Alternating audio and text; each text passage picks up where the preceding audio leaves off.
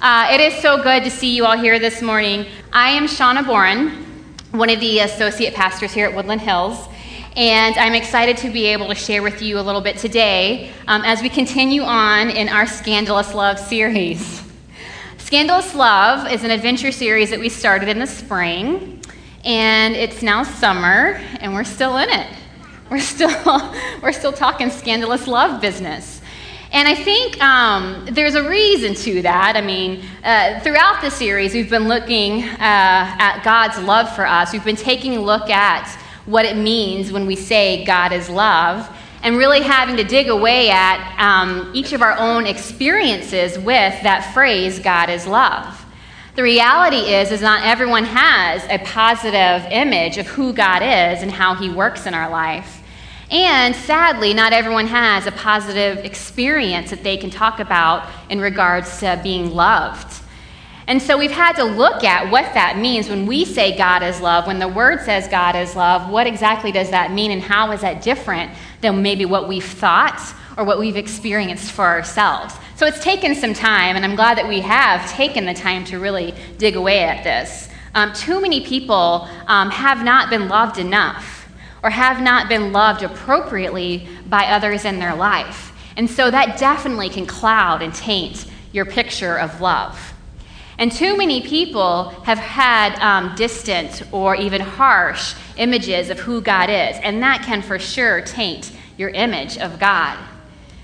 Others maybe don't have that issue, but they feel like they have a good head knowledge of what it means when we say God is love, but it gets a little fuzzy when that's played out in day to day life. Maybe they feel like when things are in order, that God does absolutely love them and they can feel that very strongly. But then when things aren't going so great, they kind of feel like they've been deserted by God and He's nowhere to be found. That if they do and say and think and be all the right things, that God will shine His approval upon them. But if they mess up or something happens that is just not um, according to whatever image that we have that we're supposed to do or be, then clearly God's going to be mad or disappointed in us. Throughout all of these messages, I've really um, come with an open heart and uh, to really hear what God has been saying to me personally through this. Um, also, praying for you, the body, and all the people going through this in small groups. But I can honestly say that God has really done some work in my heart and in the hearts of, of the members of my family as we've really looked at this um, concept of God is love through the series of Scandalous Love.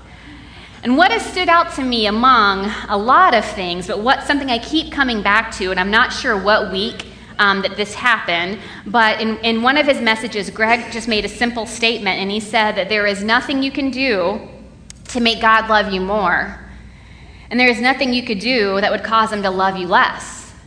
And that may seem simple to some of you, but for me, that just, I don't know, that kind of rocked me, and I keep coming back to that.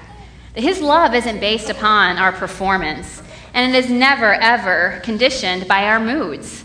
So whether we're feeling it or not, whether we um, realize it or not, his love for us today, as we sit or stand, you in, in your chair, exactly where you are, the state in which you are in, his love for you is perfect. Today, his love for me is perfect. It can't get any better, and I can't get any worse because there is no, there is no bad in that. His love is beautiful, his love is complete, and it's perfect today. Let's pray. Father, I just want to thank you again for, for who you are and how you do love us, God. Lord, I pray that um, you would penetrate hearts here today. Father, I pray that wherever um, people are, whether it's here uh, in the auditorium or they're listening um, over the web or on podcast, wherever they are, that you would be able to touch them in a way that uh, is uniquely impactful to them and that you would be able to reveal yourself to them in fresh and new ways that they would be able to fully uh, get a revelation of you and your love for them. I thank you for that, Jesus. In Jesus' name, amen. So I'm calling this message Transforming Love. It could also, I guess, be called Healing Love, uh, seeing as how that's kind of in the theme throughout our worship. Last night, I, um, after we were done and we were leaving the building, I said to Norm, "You know, Norm, it's so cool how you and I like we don't t- we don't talk as far as what I'm saying and what he's going to play. That doesn't happen. I said, we don't do that. And yet, the songs that you picked um, really line up really well with what I, what I want to say. And um, he's like, well, you know, Shauna, it's kind of how God works. okay, duh. I mean, like, I knew that. I know God, like, knows stuff and he works, you know, but it's just, it was surprising to me. I don't know. Oh, wow, God, you actually had something to do with that or you care about that. I don't, I don't know why I was so surprised by it, but I was. So there. I don't know. So, as I've been thinking about this transforming love, and I've been thinking about that statement that there is nothing we can do to make him love us more, nothing we could do that would cause him to love us less, I keep going to the book of Ephesians. And there's a particular uh, little cluster of verses in Ephesians that I want us to look at today. But before we do that, I wanted to give you a little context, a little background um, to this book, because to me it's important to kind of know why something is being said and to whom it's being said. And so you find in the first three chapters of Ephesians, the focus is really about Christ and his grace and his love as it's been given um, through his life, death, and resurrection. And because of his life, because of his death, and because of his resurrection, the dividing wall that once stood between Jew and Gentile was torn down, and all become one in Christ.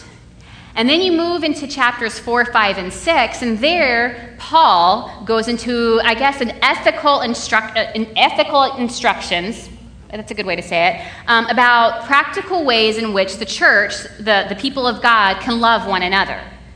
So the first three chapters are dealing with Christ and his life and his love and his death and his resurrection. And then chapters 4, 5, and 6 really deal with the practical ways in which we, that, that's played out in our lives and the lives of the people of God. And right in the middle of that is um, this cluster of verses uh, from the end of Ephesians 3. And it's almost as if these verses serve as an apex. And if you could imagine a mountain where the first three chapters of Ephesians are leading up the mountain to the top of uh, what we call God is love. That's like that's the top. That's that's the ultimate. And then coming back down the mountain, you find chapters four, five, and six, in which um, demonstrating how this love is played out in our lives.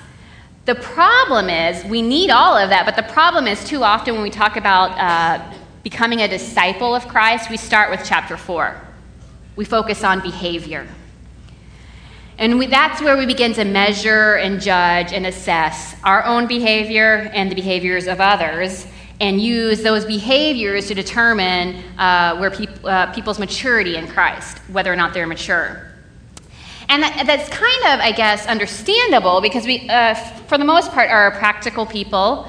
And we kind of like to know um, some steps that we can take, some practical things we can do um, in order to demonstrate that we believe in God and that we love Him and that we want to follow Him. Um, but the problem is that's not where Paul starts because he knows that if you start there, if you start with behavior, that you really do kind of miss the point. Because discipleship is not about do's and don'ts. Discipleship is not about making sure you do all the right things and don't do any of the wrong things. That's not truly dis- discipleship. Discipleship is really ultimately about being loving. And the only way in which we can truly be loving is to understand love, to actually get love, to actually be able to receive love. You can't be loving unless you've been loved. And like I said earlier, so many of us have had um, warped perceptions or warped experiences with that love. So clearly, it's taken us some time to kind of dig away at all that and try to get to the truth of what God is really all about. And so let's take a look at these verses in Ephesians that I've been telling you about. This is Paul, and he says, For this reason I kneel before the Father, from whom every family in heaven and on earth derives its name. I pray that out of his glorious riches he may strengthen you with power through his Spirit in your inner being, so that Christ may dwell in your hearts through faith. And I pray that you, being rooted and established in love, may have power, together with all the Lord's people, to grasp how wide and long and high and deep is the love of Christ, and to know this love that surpasses knowledge that you may be filled to the measure of all the fullness of God. What we see here is Paul approaching the ultimate source of all, the Father. on behalf of people that he desperately wants to understand who God is truly like. What was happening at this time was, um, although the Gentiles had become members of the faith, there were outside influences that were trying to get them to adopt Jewish traditions, kind of as a, a, a way to prove their faith. And Paul saw this and he's saying, Look, we can't worry with the behavior so much. What I really want you to get is who God is and how he feels about you. The word is used, I kneel, which, um, which kind of means giving up one's life. So this is not just a quick prayer that, that Paul is praying, like maybe you may do before dinner or before uh, bed or something, I don't know. Um, but this is something he's, he's urgently wanting the people to get. So he's really, he's giving up himself in prayer for the cause of a revelation of God to the people that he's talking to. It's kind of like he realizes that just because you've got all the facts straight and you maybe have some behaviors straight, um, it's not enough. And we've been through this series for several weeks, and we can kind of know or feel like we know that Jesus is the perfect ex- expression of God's love. We may even be able to recognize and realize and be pretty confident in the fact that the cross is what agape looks like. Agape meaning other oriented, self sacrificial, choice based love we've been hearing that, and we can kind of know that. But until that, what we know in our head, really reaches down and gets a hold of our hearts and transforms us, heals us in our hearts, and then starts to uh, play out in our life, we're really kind of missing the point. If we don't allow God to enter into our hearts and really transform everything that's going on there and really allow us to get get this love, really understand this love, then we'll just continue to live our life with, with the experiences that we know, and it's kind of an unending cycle because everything that we know is just a limited portion of who God truly is. We won't fully get to understand what God's life and what God's love is all about because too much of our own experiences affect that image. And so, what we need is a new experience.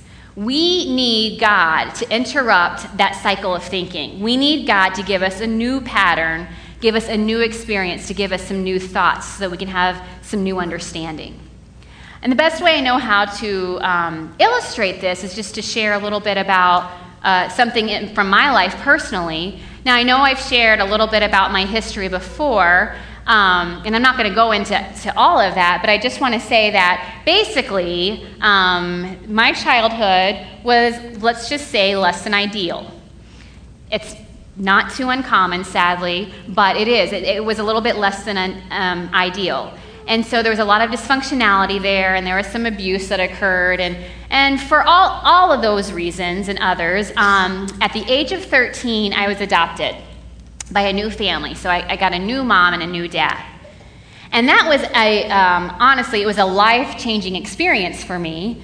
Um, it is something that I thank God for all the time. It is something that really helped to shape me. Um, it was just a, it was a turning point in my life. And um, had I not had that experience at the age of 13, I really don't know that I would be the person that I am today. And so I'm very thankful for that. But you see, part of that experience is very easy for me to receive and walk in. Uh, having a, a mom who loved me and cared for me and was gentle toward me, that was very easy for me uh, to, to walk in and to accept. It was very easy for me to receive my mom's love and, and, and return, um, return that love to her. But my dad, on the other hand, that one was really hard for me. Not because he was an awful person, but just because he was a man. And my experience had taught me that men could not be trusted. My experience taught me that men uh, always were, were going to approach you um, in a way that was inappropriate or violent, um, less than loving, and for sure not very caring. And so I really was more standoffish toward him. Um, he was very gracious in all of this. I think he kind of knew and sensed that um, I, I, wasn't quite connecting um, as easily with him, and he allowed uh, me to connect more with my mom, and he was okay with that. Um, it was very hard for me to even refer to him by name. I would just say to my mom, So is, is he going to be home? um, uh, is he going to be at dinner tonight? Or is he going with us to the store or whatever? And she'd be like, Yeah, Shauna, we're, we're a family. We're all in this together. And so they were very patient with me. Um, but it did, it definitely took some time. And um, my dad was very diligent in just uh, showing persistence and trying to get to know me, uh, grace in trying to care for me, and just and, and teach me some new patterns um, and, and how, what it meant to relate to a man. And I'm so thankful for that. Um, I remember friends would uh, see my dad and say, "Well, who, who is who's that?" Because I would never call him my dad. You know, I would just say, "Oh, he that's my mom's husband. He, yeah, he lives in the house. He eats dinner with us. Oh, he, that's just him." But I do remember very clearly when all that began to change. Um, because of his persistence, because of his grace, because of his tenderness, and just because he cared enough to um, really pursue a relationship with me and teach me that that would be okay, that that could be a thing I could trust. I was at school and they called over the intercom and said, um, and for whatever reason, I was getting picked up early. I don't remember why. But anyway, so over the intercom, the receptionist said, you know, Shauna's dad is here to pick her up. So people are looking at me like, Dad? yeah, didn't think you had one of those. Um, and I remember thinking, well, yeah, I, I do. My dad is here to pick me up. And, and it's kind of like, it was just kind of mulling over my head. My dad is here to pick me up. And I had these little butterflies in my heart, and I realized that I was excited that my dad was there to pick me up my dad had become my dad, someone that I could trust, someone that I knew wouldn't harm me or hurt me or act inappropriately toward me, someone that would be my friend, someone that would be caring and loving and bring a healing that I desperately needed. That was my dad.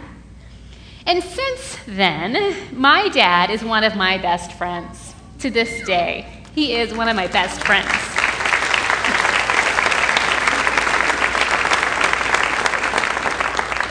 We're, we're very close. We text one another. We Facebook one another. He follows me on Twitter. I don't tweet, but he follows me on Twitter. Whenever we go down to visit, um, he and I always end up, stay up staying up late and talking and giggling and laughing. And Scott and my mom just roll their eyes and go to bed because they know that it can't be stopped. We have a ton of little inside jokes, and people look at us like we're absolutely crazy. It's, it's hilarious because just one phrase exchanged between the two of us, and we're both roaring laughing, and people are thinking ah, they don't get it. And they don't because they're not privy to our experience. But see, God had to do that for me. God had to give me a new experience, a new way of relating um, that I desperately needed to bring healing into my life. And He did that through my dad, and I'm thankful for that. And I feel like the same is true today that so many of us, we need a new experience. We need God to come into our, our heart and just transform us in such a way that we can live out a life in a new way. And that's what this prayer that Paul's praying is all about. This prayer is all about a desire for the reader to experience agape in a tangible way. Maybe your experience with love has not been good. Maybe it's been less than ideal, but God wants to give you agape in a tangible way that is so different that it transforms you and it's new and it's fresh. This is not about getting a correct theology. This is not about having correct theories or correct facts. It's not about having the right head knowledge. This is all about an encounter with transforming love that the people would truly encounter and experience God's love for them in a way in which they have never known before. And so Paul begins his prayer and he says that I pray out of his glorious riches he may strengthen you with power through his spirit in your inner being, so that Christ may dwell in your hearts through faith. Out of his glorious riches, out of God's abundance, out of all that he has, because he lacks nothing, Paul is praying that he would strengthen us with power to be able to know some things. And, and where does this strengthening happen? How does this happen? It happens through a spirit. It has to be a personal presence that, that reveals God's love to us. This cannot happen by reading all the right books and getting all the right knowledge. Without this personal presence of God's Spirit working in our life, We're left with a, a, good history of who Jesus was and the things that he did, and we're left with some really good uh, moral codes to follow, but it's not anything that could necessarily be life transforming. And so we need this personal encounter with his presence in order to really be transformed and become free to love as Jesus loved. And where does this take place? It takes place in our inner being, it, it happens from the inside out. It happens on the inside. It's a deep experience. It's something that's rich and deep and real.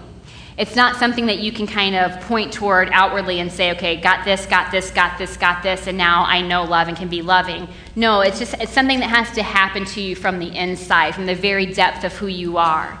And then why does this happen? So that Christ may dwell in your hearts through faith that he may dwell there. That means to live or to stay permanently. Um, it's, it's about residing, it's about lingering. Christ doesn't want to just come to you once in a while. He doesn't want to just come to you once to save you and then go about his merry way. He desires to dwell within your heart. He wants to linger there. He wants to linger there when things are going good, and he wants to linger there when things are going bad. He wants to dwell within you. His presence wants to be with us at all times. He never turns a cold shoulder to us, nor does he ever uh, look at us and scoff at us at disappointment. He just wants to dwell and linger within us and be with us at all times. And this happens through faith. At some point, you just got to say, okay, I'm going to, I may not even understand it all yet, but by faith, I'm going to allow God and His transforming love to penetrate my heart and change my life. Paul goes on to say, I pray that you, being rooted and established in love, may have power together with all the Lord's people to grasp how wide and long and high and deep is the love of Christ. This metaphor, rooted, it's a very powerful metaphor. It is a metaphor from farming, and I'm just going to let you in on a little secret. I'm not a farmer. I don't know much about farming, wasn't raised on a farm. Uh, don't really want to know much about farming, and it's just not my thing. I'm a city girl. My husband was raised on the farm. He's a little bit different in that way. I'm not a farmer, but I do know this. I do know that in order for the plants, we'll just call them plants, to be good, in order for the plants to be good and, and healthy, and for the plants to produce good fruit, uh, the roots have to be good the roots have to be established in good soil. You see, so many people um, have had their roots established in the soil of what other people think about them, or they've had their roots established in the soil of what someone said to them that was hurtful or harsh or they have their roots in the soil of not feeling like they're quite good enough, or maybe feeling like they're too good and they're too prideful. I don't, whichever way it goes, that's not the soil of God's love. And so, we're, what we're seeing here is that we need to have our roots, that we would be rooted in love, in God's love. Because you know what? That soil, that's good soil. That soil, the soil of God's love, God's agape love, that's rich in nutrients. That will feed you like nothing else, and you'll become pretty, pretty plants. Pretty, pretty plants, producing good, good fruit. This is a deep experience. It's a deep experience that goes beyond the surface. What you see up top may be well and good, but it's what's going on deep in the surface that's causing what you see up top. So many times you want to try to change people's behavior. If they would just stop doing that and start doing this or or forget about this and remember that. And you see that that's only going to go so far. You got to get at the roots of what's going on. And that's where the deep change happens. He also uses a metaphor from construction in, in when he says established in love. And I'm going to let you in on another little secret. I don't know anything about construction. I'm not a, a construction instructor. I, that's not my field of work. I don't even really much um, care about it. I appreciate it. I know it's necessary, um, but it's just not something that I'm passionate about.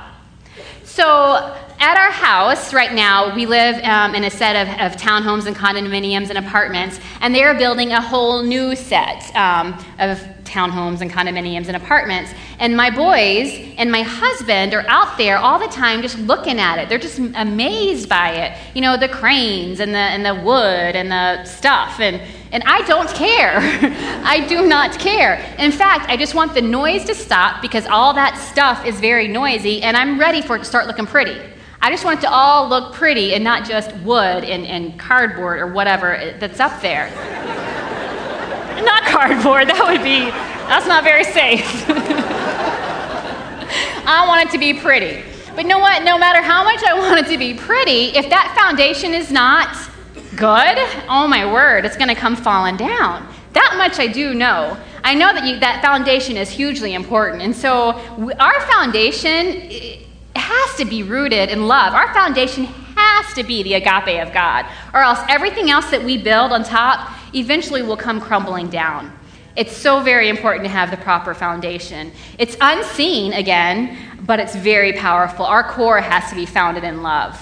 And when we get that right, then we can really be allow, uh, begin to allow God to work through us. And this, um, just really quickly, he says is for all people. No one is excluded, no one is left behind. This is for everybody to experience. And then he says something really cool here. He says that he wants us to grasp, grasp how wide and long and high and deep is the love of Christ. He wants us to grasp this.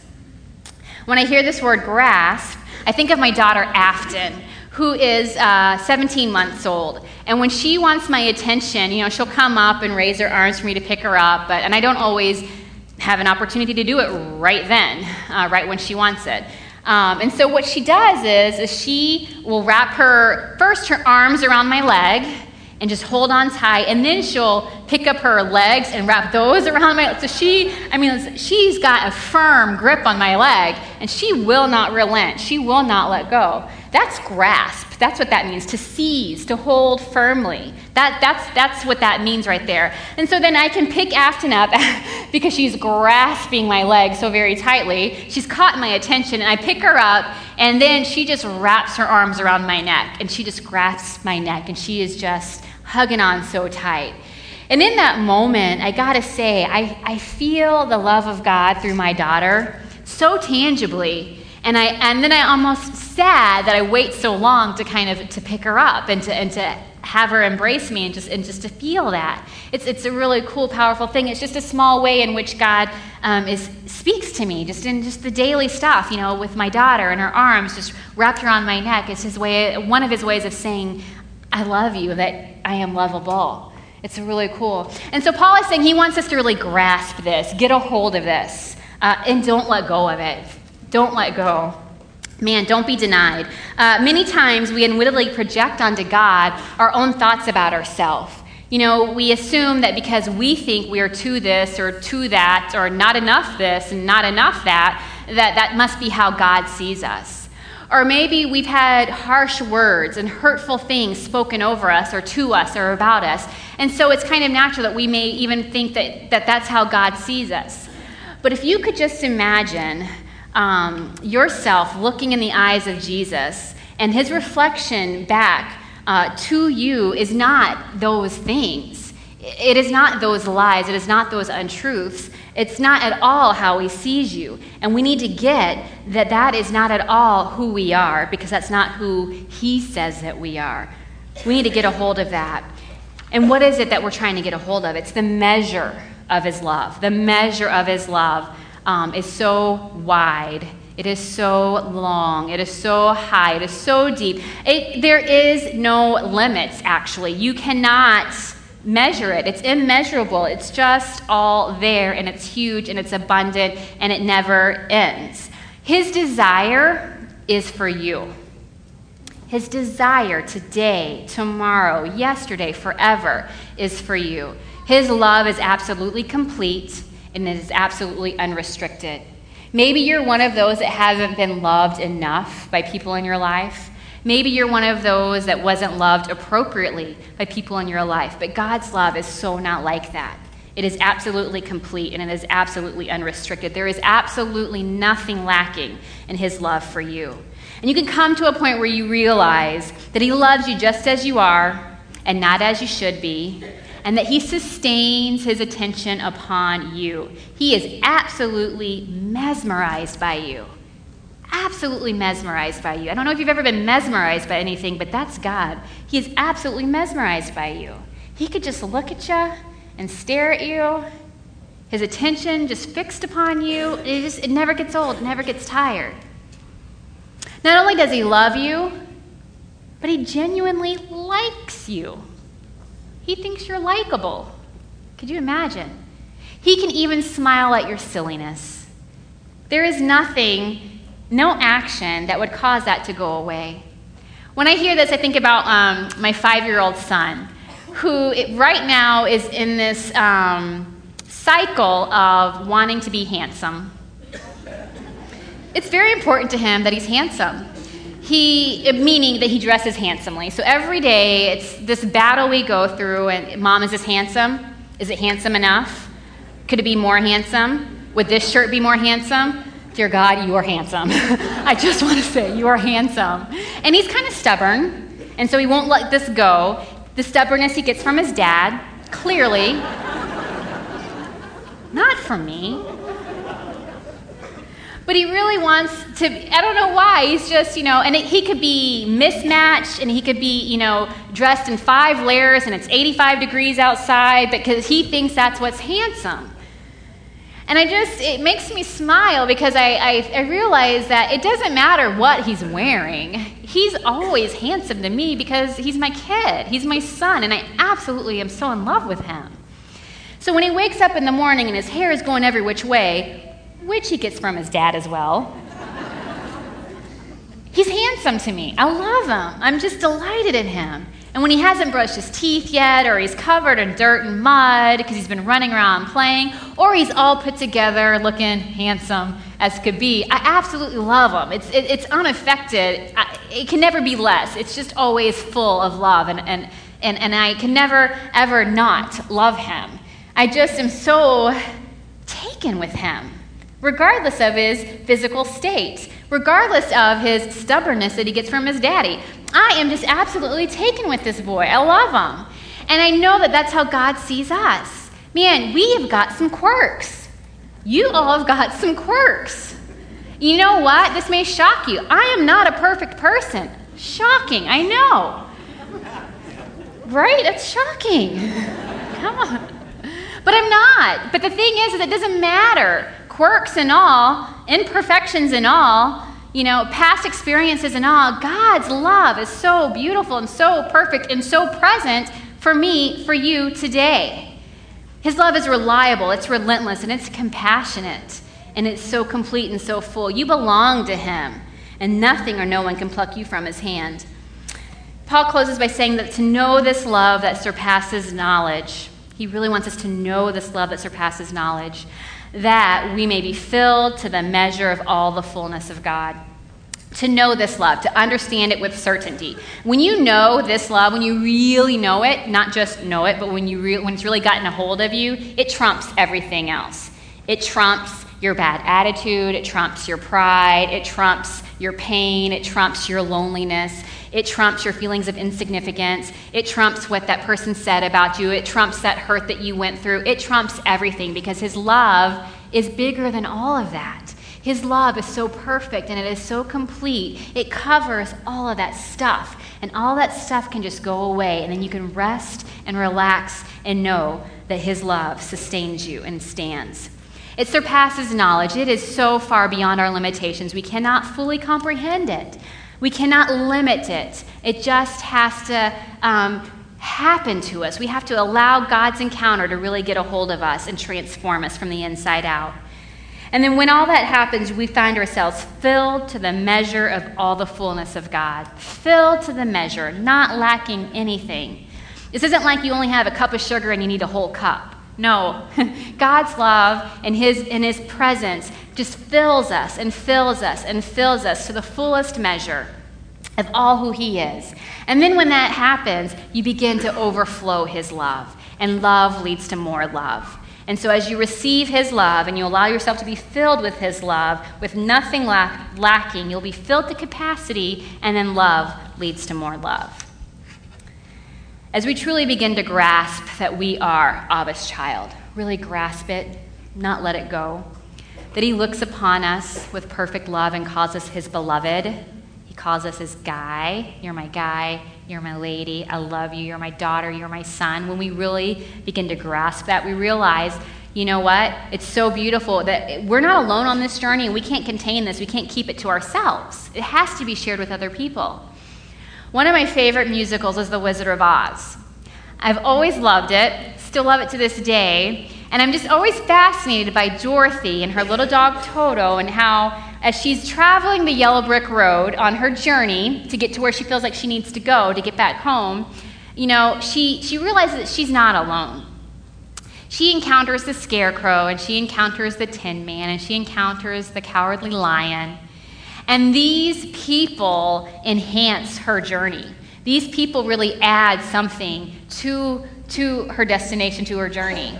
Um, I have always been kind of mesmerized with the scarecrow. I don't know why. I, I like to think it's because he dances around and stuff, and, um, but he didn't have a brain. So I don't know what that's about. Uh, I don't think I really relate to that part. I just am really I'm mesmerized by him.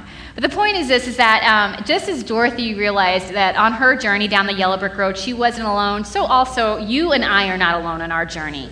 As we have allowed God's love just to fill us up, to do that healing work, to do that transforming work, it's got to spill over. It's got to got to fl- uh, flop onto other people.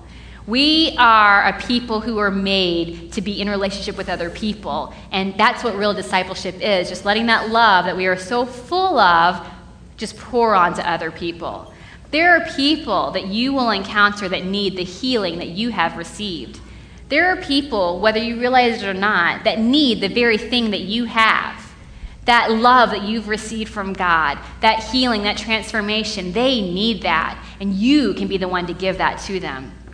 We all need the healing touch of Jesus. We all need to receive it, and we all need to extend it.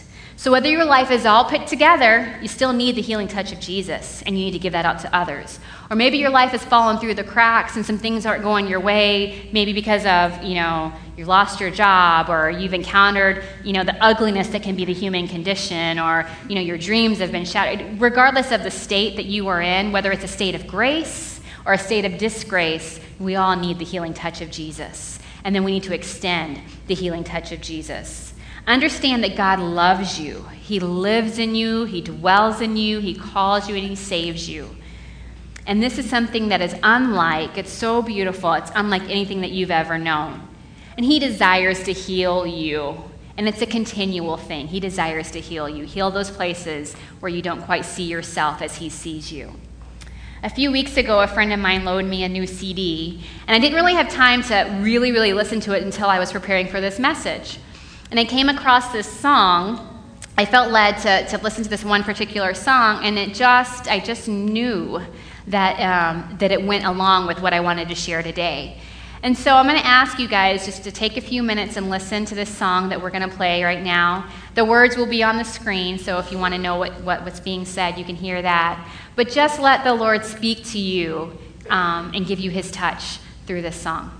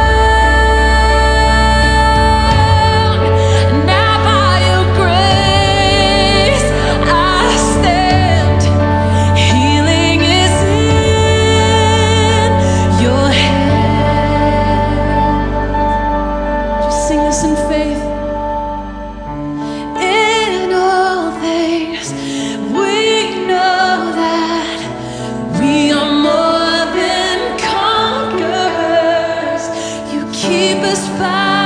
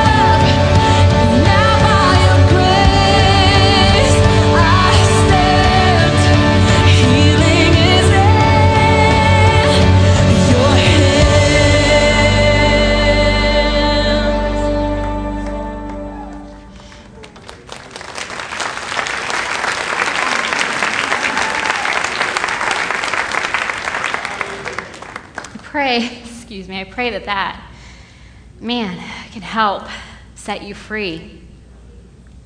As the prayer team comes forward, I just want to bless you and pray a little closing prayer over you. And if you need anything, uh, prayer for anything, please come forward and, and meet with the prayer team up here.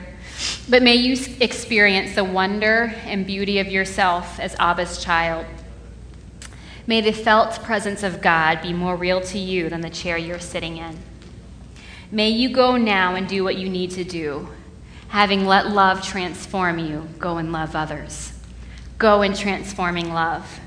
Go with transforming love. Go because of transforming love. Thank you.